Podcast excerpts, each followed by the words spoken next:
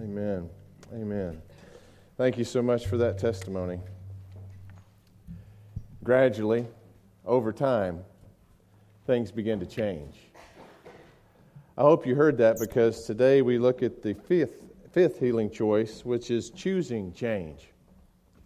But as we look at it, I, I don't want to misrepresent it as uh, a choice that's made and then you're done. Just choose to change and everything's fine. As you heard in that testimony, sometimes it takes years to turn the ship, to really start experiencing uh, the accumulated effects of walking in a new pattern of life. And there's a reason for that. We're kind of like ships uh, with an autopilot, with an autopilot that's headed due east. And, and then we decide that life is really supposed to take us west. And, and so we gr- grab the wheel and we war with it, and gradually we get turned around going in the right direction. And if we hold it against the autopilot, we, we can keep it going west pretty well.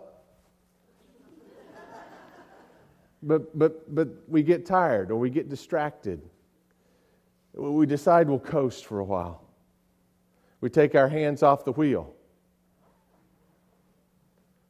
And everything turns due east again. Change is difficult. And the reason it's difficult is because we have this kind of inclination that's developed through the years. It's kind of like grooving a new swing. I was out at the golf tournament the other day with a friend. He had a brand new swing. Had been going to a golf professional for a while and learned a whole different way to swing that club. And I thought, oh no, this is going to be a horrible day. I've, I've, done, I've taken those lessons. I've, I've tried to re-groove a swing before. Ever done that? Anybody? It's hideous. It works perfectly out at the practice range when you're there with the professional, but then, then you have to take it out for yourself and do something comp- that feels completely wrong, trusting it to be right. And, and, and usually, in that first playing round, after you've gotten the new system in your mind, that new pattern, you, you have to think about it just constantly. No, I'm going to take it back, just keep that shoulder down, you know? and, and, and swing, swing at it too. You know, it's so, it's so easy to overthink it.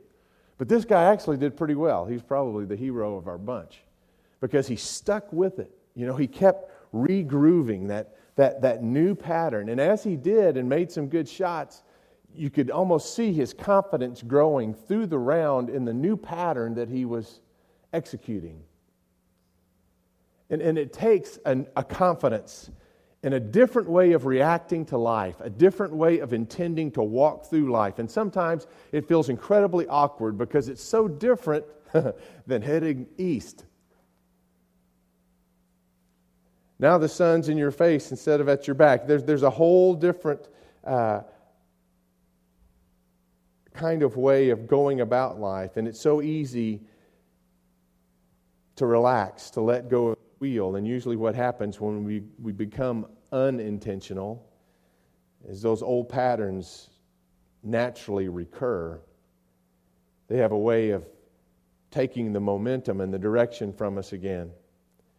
The only way to progress and change is to practice the new pattern. It takes time. Why does it take time? It takes time because change is a process. Do you hear it in this verse? And do not be conformed to this world, but be transformed. Now, if, it, if, there was a period there, it might, it might sound like it can happen all at once in the snap of a finger, but it goes on. And do not be conformed to this world, but be transformed by the renewing of your mind Scripture says that the place to start and change and to maintain that change is to get rid of our stinking thinking. To let the truth reshape our behavior. By the renewing of your mind, that you may prove what is the will of God, that which is good and acceptable and perfect, that you may prove it, that it may become your pattern, that you may uh, flesh it out. Do not be conformed to this world, but be transformed by the renewing of your mind. Why does it take so long, this change process? It, it takes a long time, and if you're filling in your blanks, here comes the first one. It takes so long because it took time to conform. to develop this pattern. Most of us in recovery come to realize that we came by these patterns honest. They weren't just bad choices we got up one morning and decided to take. That there have been influences in our lives that we've cooperated with. It might be our natural biology. We have a, have a tendency passed on from our parents to react a certain way, certain uh, character traits and biological tendencies. It may be just our, our sin nature that we inherited from our parents, all the way back to Adam, that makes us naturally uh, self centered. We've reacted and acted in, in concert and in alignment with that. It, it, may be patterns that we caught from, well, everybody around us our, our parents, our peers, and those choices we've made. Now, most of the time, in fact, you don't even realize you're making a choice. You're, you're, you're like the, the airplane pilot that just puts it on autopilot and, and then never rechecks. You know, we, we just found ourselves responding in the same ways that we always had, coping with the same stress the way we always had. It works for a moment, but it can also lead to destructive patterns. This process takes time because we confuse conformity with identity. Well, that's just the way I am. That's the flavor and the color of this guy. Something very helpful happens when we get into recovery and start hearing other people's stories, and in their stories and, and looking at our own lives and doing a, a moral inventory as we did last week, we start to identify what is us and what is things that have made us become this. Things that we thought were just the way I am, we recognize as a choice. And if it's a choice, then there must be an alternative. An alternative we've never considered because that was just me. But it's not just us. Do you know that today researchers on the brain, neurological physiologists are discovering that for every thought and for every action, through our brains is burned a neural pathway. And if we choose to respond the same way to the same stimulus over and over again, it becomes like a rut through the brain. You don't even have to choose anymore.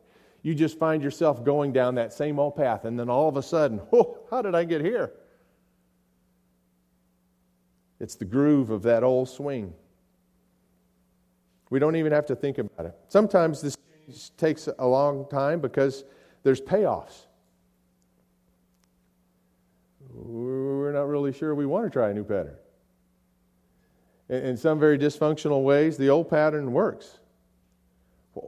Why stop being codependent when that makes everybody else think I'm wonderful? Wins everybody else's approval why learn to control my anger when, when I get angry, everybody does what I want? Why, why quit the drinking or the overeating when it does, for a moment, medicate the emotional pain? There are payoffs, and so we can get stuck. Sometimes this process, change process, takes a long time because conformity has supporters.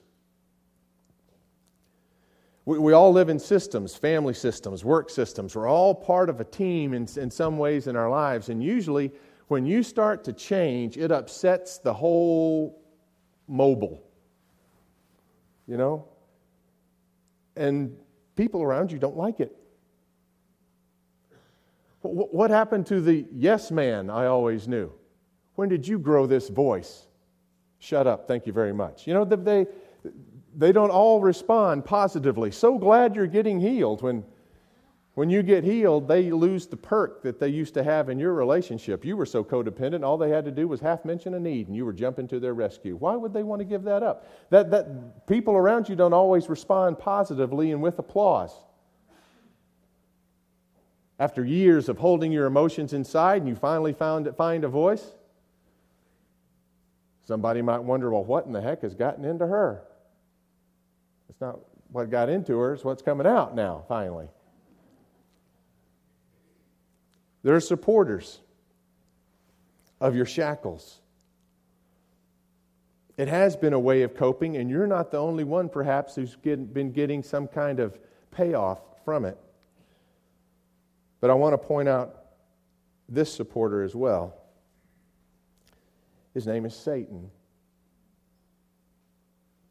And he would love to have you keep believing his lies. And the moment you start to turn and get free, don't be surprised if all hell literally breaks loose. Someone has once said, you know, you never bumped into the devil when you were going in the same direction. But now that you've turned, you're going west when you were going east.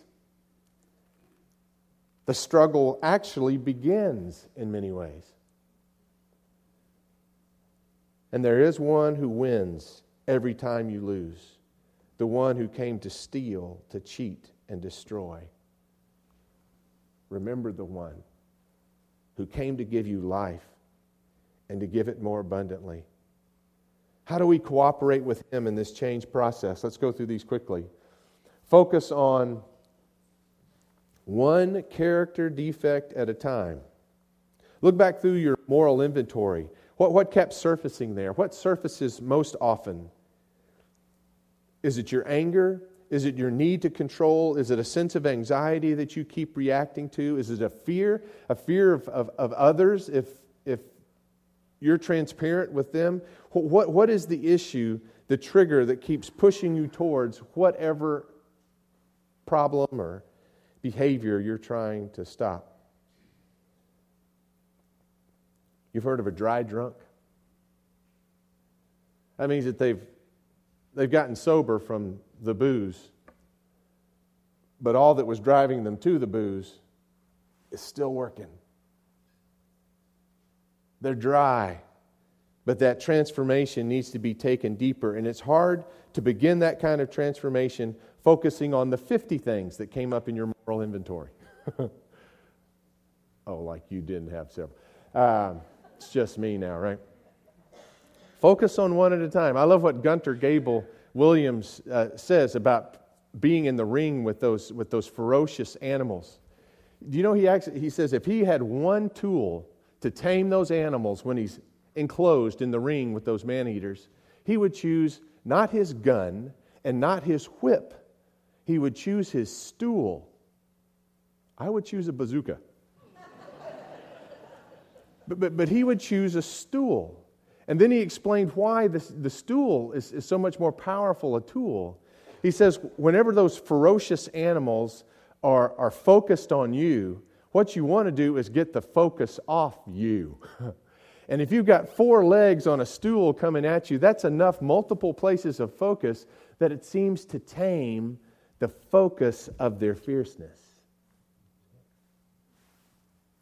And many of us have become pussycats when it came to recovery and transformation because we've been dulled by the myriad of things that, that we might see that needs to change in our life. And we think, well, where do you get started and all that? You start with one. You start with one. How do you, need an ele- how do you eat an elephant? Someone said. One bite at a time is the answer. Focus on progress one day at a time. That's actually Jesus' advice. Did you know that's scripture? Jesus was the first to say to live a day at a time. Therefore, do not be anxious for tomorrow, for tomorrow will care for itself. Each day has enough trouble of its own. Why focus on one day? Because if you focus on many days, it'll overwhelm you. A marathoner focuses on the next 20 steps, not the next 20 miles. To do so would be overwhelming. You'd quit right then and there. Focus on one day at a time. Focus on God's power, not your willpower. As we've said last week, it's important to, to come to the well. Most of us have uh, legitimate needs that are behind all this maladaptive behavior. Legitimate needs. Needs like the need for love and the need for significance and the need for security. Everybody has those needs. But somewhere along the way, we got going down a path, grooving a swing that was towards an illegitimate satisfaction of that need. The need is legitimate, but the way we've gone about meeting it is dysfunctional and uh, disastrous, is really illegitimate. And if we don't find ourselves working our way back to realize, okay, now what is the legitimate need here that is the air hose of my life that someone is stepping on? You know? That starts that compulsion. And if I can trace that back and, and, and start to choose now a different path at that point that I'm aware of that need and especially if I'm choosing to satisfy my needs for love and significance and purpose and security with the only one who can truly meet those needs, I am so much better facing the day. Other things don't trigger those responses because those needs are already being met. Focus on God's power, not your willpower. Focus on the good things, not the bad. You know, the number one thing that takes most of us down a rat hole, that gets most of us in trouble, is this simple thing, and you heard it in that testimony resentment. Resentment. You want to get a bad case of the chuckets? Just think about everything you resent. You'll, you'll feel entitled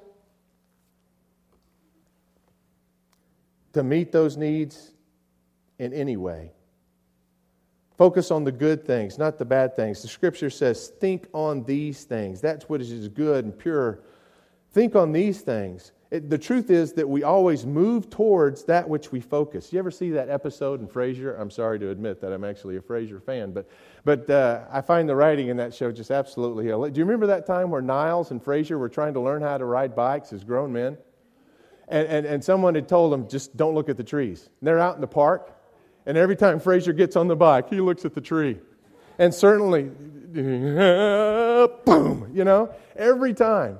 We, we tend to move towards that which we focus on. And it doesn't even matter if that which we focus on is that which we're really trying to get free of. Uh, in the animal kingdom, a snake, actually, I forget which kind it is, actually uses that to its benefit. It catches the gaze of a bird and hypnotizes it. And the snake doesn't even have to move. It just hypnotizes the bird, and if you watch how he handles his prey, the bird eventually just hops down the little tree, across the ground, right into the open snake's mouth. All the snake has to do is swallow. We, we, we move towards that which we focus on. I'm not going to sin, I'm not going to sin, I'm not going to sin, I'm not going to sin. I'm not going to drink, I'm not going to drink, I'm not going to drink, I'm not going to drink. I'm not going to think about sex. I'm not going to think about sex. I'm not going to. Pink elephant, pink elephant, pink elephant. And then, you know, that, that's exactly where we get focused. My dad taught me a long time ago, whenever I was playing golf, not to focus on the water. and every golfer in here knows exactly what I'm talking about. Just a huge magnetic force out there for golf balls. You'll hear golfers as they approach the next hole, you know, there's a water hazard on this hole, and they go, no, it's not. No, no, we have to hit over water. No, there's not. And then finally, the other golfer gets it. Oh, oh, oh, okay, yeah, right, right, right. Focus on the good, not the bad. Fill your, your heart with thankfulness. Focus on doing good, not feeling good. We need to lead our hearts, just follow them. Sometimes we have to do the right things to feel the right way. This is a common piece of, uh, of advice for married couples that are struggling. In order to feel what you once felt, do what you at first did. And all of a sudden, your mind goes to being intentional about the date and making time for one another and focus time, you know? You used to sit across the table at Braum's and just. And now it's difficult to put down the clicker, right? Do what you first did to feel what you first felt. It's important to do good in order to feel right about it. Here's another way that this, the book and the scriptures can, can help us. Most of us, from time to time, struggle with ants automatic negative thoughts. Ants. They just, they just come into our heads, negative thoughts, and sometimes we've just learned to entertain them. We don't, we don't, we don't, we don't put up a fight. We just, hmm, that's an interesting thought. I wonder if I can expand that thought. And that thought starts unfolding, and there you go. St. John of the Cross actually called them the fiery darts of the devil. L- little thoughts thrown in there that trigger other thoughts. And if you don't think that Satan doesn't work in this realm, you're, you're, you're foolish and you're naive and you're probably a sucker for his attacks. The scriptures actually tell us to take every thought captive and, and, and, the vision there is of a guard who has somebody at, at spear point and is walking them out of the room. Take every thought captive. Your thoughts are not automatic. Your thoughts, you have control. Some of us need to awaken the customs control agents in our head, right? And, and not just accept a thought as a given, because often it is a given but it's not given by he who is on your side. It's important to practice those thoughts. And one of the best ways to counter those thoughts, when that thought comes in, it's real easy to thought, you know, pink elephant, pink elephant, pink elephant, you know, is to know a scripture by heart that you can recite at that moment that derails that thought and puts something else in its place. Oh, I feel so guilty. There you go. I feel guilty. Well, that's just like you. You know how you are. And you know, the, the ants start coming. There's therefore now no condemnation for those who are in Christ Jesus. Just say it and watch the channel change in your head. Tonight at uh, home teams, or this week, whenever your home team meets, we're going to help each other with those kind of scriptures that, that would be those that we could memorize, that could be those channel changing uh, agents. You, you don't sit there at home, you know, when you're going through the clicker and you come to some show that you realize is completely out there, unreasonable, tainted, twisted. You don't, you don't, you don't just sit there and watch that. You change the channel. Change the channel internally as well. Do right to feel right. When, you, when you're in a group like CR, you'll, you'll learn from those who have walked this path of recovery and establishing new patterns before you. And man, that is so helpful. I was sitting in a recovery group one night, and uh, a, a, guy talked about uh, disabling the TV. He was a salesman, traveling salesman. He talked about disabling the TV in his hotel room. He said you could just call down to the desk, and they, they had some button they could switch down there, just turn off all the bad stuff. And I thought, wow, no kidding. Just that, and you're done with it. And so it's become my practice whenever I'm out of town. I was just out of town this last week in Atlanta. And I've discovered that not all those people, or at least not all the people I talk to, know where that switch is down there at the front desk. And, and so I, I've developed an even more aggressive tactic. I just ask the building manager to come up and take the power cords. You can unplug the back of the TV in the wall, and it's amazing how much rest and, and, and focus and time for study and struggle I'm just relieved of by making sure there's nothing to wrestle with. And you know, I, am always, uh, to this day, I'm still a little bit nervous when I make that call, to be honest. You know, this guy's going to think I'm a freak, you know. But I have yet to have a building manager come and take one of those cords that somehow, in taking them, didn't communicate to me that he respected what I was doing. Had one of them actually tell me one time appreciate a man who can manage his vices.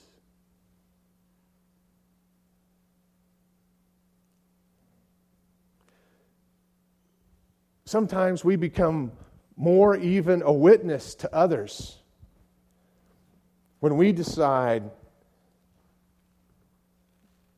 that we'll do whatever it takes to change, I voluntarily submit, voluntarily submit to every change God wants me to make in my life and humbly ask Him to remove my character defects.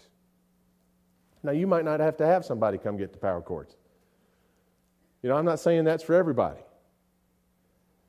Some, some of you may have to have them even in those nice, you know, hotel suites. Move the uh, little refreshment cart out in the hallway. I, I, I don't know. Some may have to have the, the phone unplugged. But you, you can choose to put barriers where paths could have taken you. Focus on people who help, not people who hinder. Do you know that there's people in recovery that you need to identify that you stay away from because they don't have the same sensibilities and sensitivities you do? And for them, they might be able to participate and imbibe and all that kind of stuff, and it doesn't take them places they don't want to go. But often we get to those places because we've not been wise in choosing who it is we're hanging with. You know, if you hang with bees, you're going to get stung. For people who help, it's real important that once we're in recovery that we don't isolate ourselves from those who understand the path of change that we're on. And most times, the first step that someone is making a slip or their autopilot is starting to take over is they stop associating with those that had them on that path. Isolation is often the first step. Focus on people who help, not hinder you. Focus on progress, not perfection. This is so, so, so important. Those around you will often say, Well, I thought you chose change. So, what's this behavior? What's this compromise? I thought you had chosen to change. See, you're just a hypocrite. And that may be true. But you're a hypocrite that's in the process of change. And those things that are true about you are not the truth about you. And in time, as you develop patterns more consistent with the person Christ calls you to be, more consistent with who you are, and more consistent with who Christ is in you, your life will take on a new pattern. But often it's not without some slips along the way. Some realizing, oh my gosh, I'm on autopilot again. And when that happens, some of the best advice you could ever take is never waste a mistake. Learn from it. In groups where people understand you and can call you on your stuff and, and know what it means to be in denial and can break through that in your own mind, when you can sit down with somebody else and do an autopsy, what's what we call an autopsy on a mistake, and say, now, where, what was I thinking? It's an important question. What was I thinking? You see, most times when pilots go down, having flown with autopilot, the little black box records that the mistakes, the mental mistakes that ended in that crash and burn, didn't happen just before the plane blew up. It happened 10, 20, an hour earlier when the pilot started making, making mental mistakes and being distracted by other things rather than paying attention to his instruments. It's almost always pilot error, but it's not immediate pilot error. It's the accumulation of seemingly unimportant decisions that ends you in disaster all over again. In recovery, the aim, the focus is progress, not perfection. If your focus is immediate perfection, when you fail, you will abort the whole change process. Stay the course. How do you make this choice? You prayerfully identify one character defect. You, you have a strategy for attacking it. Choose matching scriptures to memorize. Make preemptive boundaries. Pull the power cords if you have to, whatever is necessary in order to get a hold of the vice that God has called you to conquer.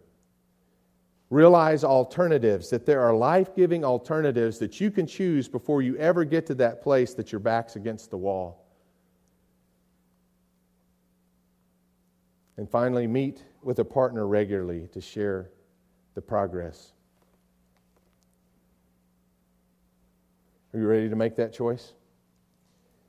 Can you check that box? I voluntarily submit to every change God wants me to make in my life and humbly ask Him to remove my character defects.